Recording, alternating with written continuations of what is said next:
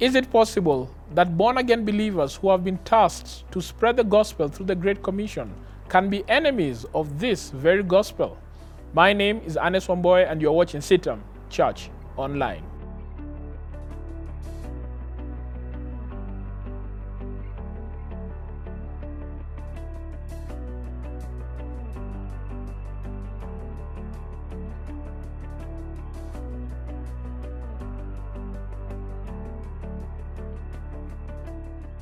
The Bible is very clear concerning the Great Commission. We are told to go out there and make disciples of all nations, baptizing them in the name of the Father and of the Son and of the Holy Spirit, teaching them to observe everything that God has commanded us, and surely He'll be with us to the very end of the age.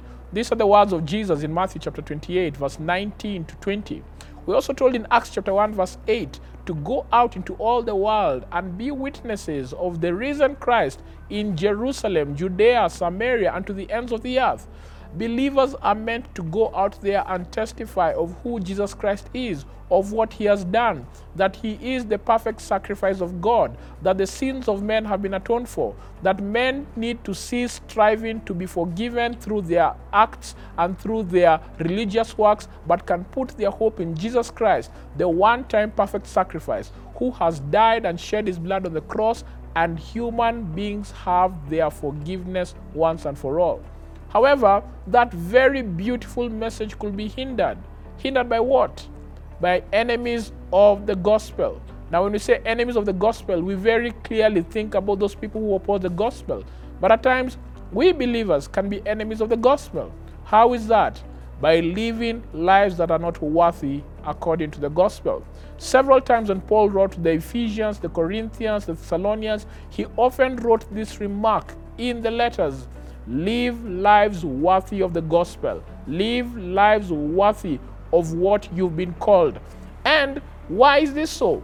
It is because if the pagans saw them living lives contrary to what they've been called, they would cease to believe in this God, or they would have several questions about this God. How is it that the God of the gospel says live in such pure way, but yet these people speak very impurely? How is it that the God of the gospel says to love one another, and yet these people hate one another? And you see that the character of the believer can become a hindrance.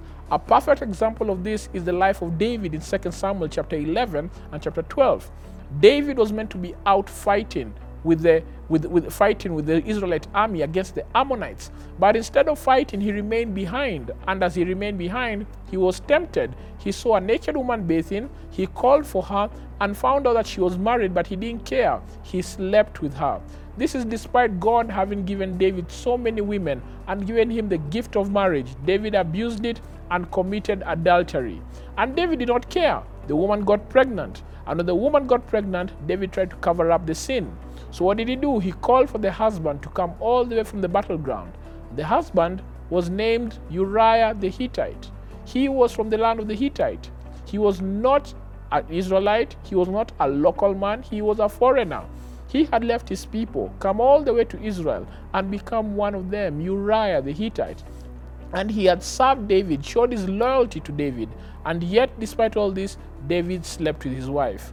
And not only did David do that, David tried to get Uriah to sleep with Bathsheba so that Uriah would think that the baby was his. But that did not happen. Uriah was so faithful and went to guard the city gate.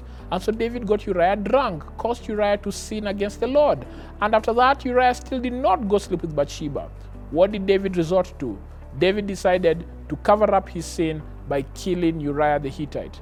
David had Uriah at the battlefront, delivered a letter to Joab through Uriah, commanding that Uriah be killed. And when the battle was fierce, they left Uriah at the forefront with several other men, and Uriah was struck down and he died. Uriah lost his life simply because David was trying to cover up his sin. And after that, there are many men who also died alongside Uriah. He did not die alone. So there are many other families that became fatherless simply because David was trying to cover up his sin. And after that, David took his wife and brought her in and pretended to console her.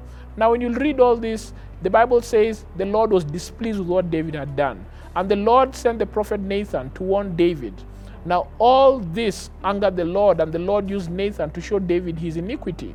And when David found out that he had done such harm, this is what the Bible says in 2 Samuel chapter 12, verse 14.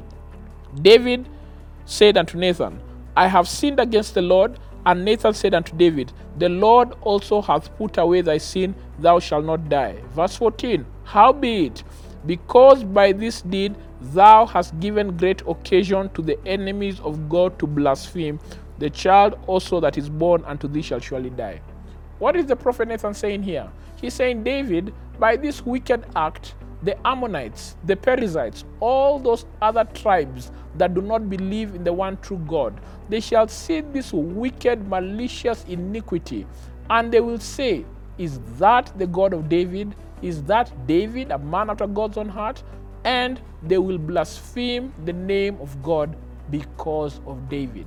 Here is a classic example of people who are meant to be reached out to, people who are meant to receive the truth of the gospel, people who are meant to receive the truth of the God of Israel, but instead they cannot receive it because the character of David has tarnished that opportunity. How many times do unbelievers see you as a believer speak out of turn, not control your tongue, not control your mouth, not control your actions? How many times have you done things that have just reflected a devilish character, a character that is not pleasing to God?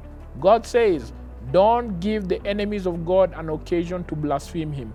Don't show a life that is not transformed. If your life has truly, truly been transformed by the gospel, if you have truly experienced the gospel of Jesus Christ, I pray that you may remember that people are always watching. Remember that people are looking to you as their testimony. Some people will never read a Bible. You may be the only Bible some people read. Some people may never go to church, but you will be the church that some people only come to. Live a life worthy of the gospel. As we spread the gospel and as we focus on missions during this missions month, I want you to think about your personal integrity, your personal character. Many a times we complain about our leaders and the character of them out there, but charity begins at home. As for me and my family, we shall serve the Lord. Let the gospel be seen, not first out there in the world, but primarily in my home. And then perhaps the prophecy shall be fulfilled that the glory of the Lord shall cover the whole earth as the waters cover the sea. And this word of the gospel shall reach the entire world, the entire earth, and then the end shall come. Thank you very much for watching. If this video has blessed you or has challenged you, please leave a like, please leave us a comment, let us know what you think, and share it with your friends and family so that they too can experience what you have. My name is Anes Wamboye, and you're watching CITAM Church Online.